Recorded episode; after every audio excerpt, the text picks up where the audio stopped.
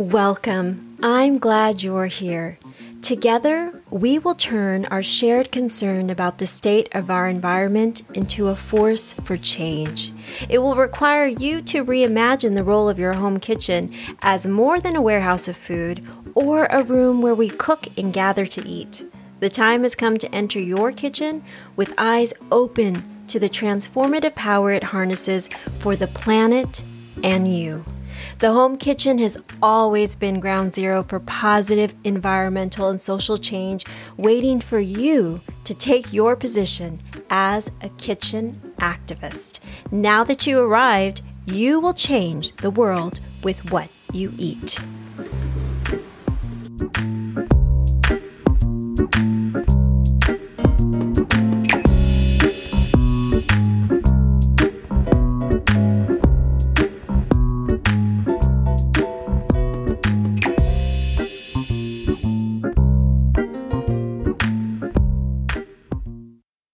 Welcome. I'm so glad you're here. As I record this, it's November 1st, Day of the Dead, Dia de los Muertos.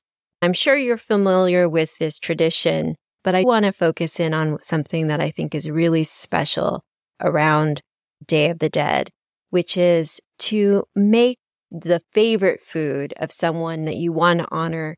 So the idea for Day of the Dead is you build an altar, put pictures out and special you know, the skeletons and some flowers, the marigolds as well, because when you um, take the petals of the marigold and you scatter them on the ground, creating a path so that the dead can remember how to get to your altar. But one of the big aspects is to put their favorite food and drink on this altar. It's a great opportunity to think about cooking with purpose and remembering those who've passed that you want to honor.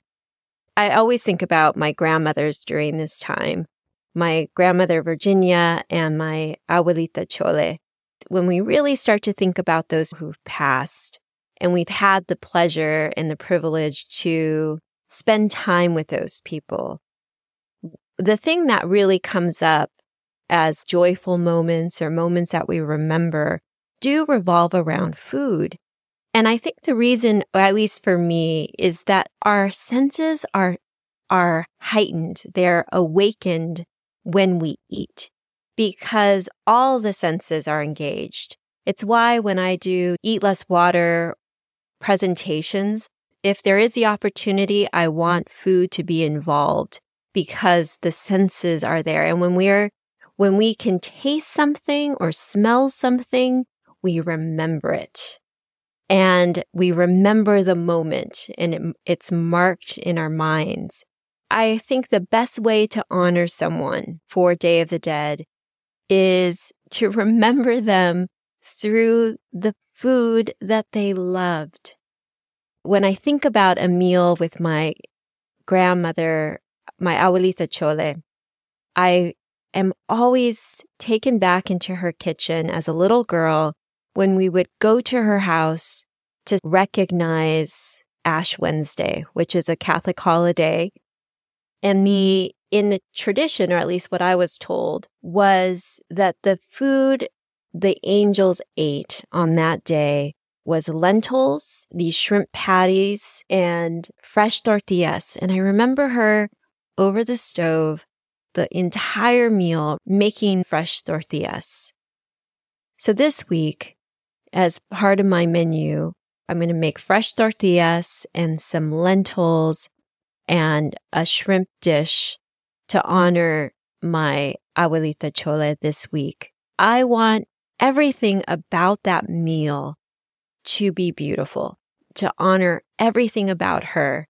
So I don't want it to be attached to stories of exploitation. So that's the difference between cooking and cooking with purpose is to be intentional and to align ourselves with the solution and to align ourselves with cultivation or agricultural practices that are growing well-being on the planet. And I feel like that is the way we can honor those who have passed is to really use this as an opportunity to start to practice that muscle of curating foods that are part of the solution because the kitchen activism, yes, it's about meal planning. Yes, it's about wasting less food and keeping your refrigerator organized and your kitchen organized so that you can reduce your food waste. But the other part of it is shopping with purpose and starting to align our food purchases with our value and our desire to help heal this planet. And I think that is a great way to honor our ancestors is remembering them in this way and honoring them and their beauty in this way. The idea around Dia de los Muertos to me is we only die when we're forgotten. So this is a great time to remember those that you want to live para siempre, right? Forever in your hearts and in your minds. And I wish you a beautiful holiday with those who are present with you now and those who have passed.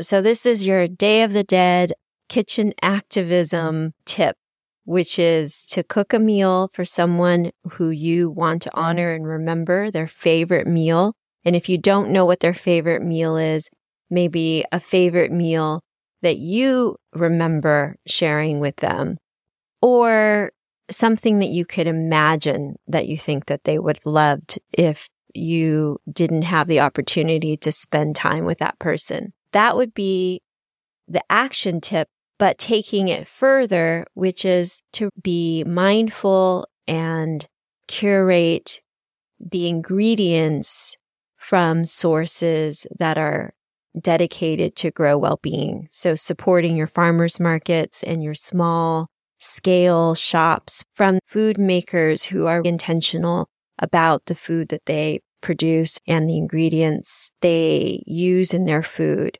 We have to support them if they're going to exist. We have to support them if we want the work that they do to flourish. And what better way to honor those people we love than to bring things that are good and beautiful and we want to flourish and are vibrant and are swirling with life force. I know that when my time comes and it's time for me to move on from this physical space, the best way I could think of to honor me would be to live profoundly, just to live fully and to live the life that you're designed to lead and to take your unique talents and bring them forth into the world to do good work, to live with purpose and feel the radiance of who you are. I want to end thinking about so many people who've passed recently to the hands of war,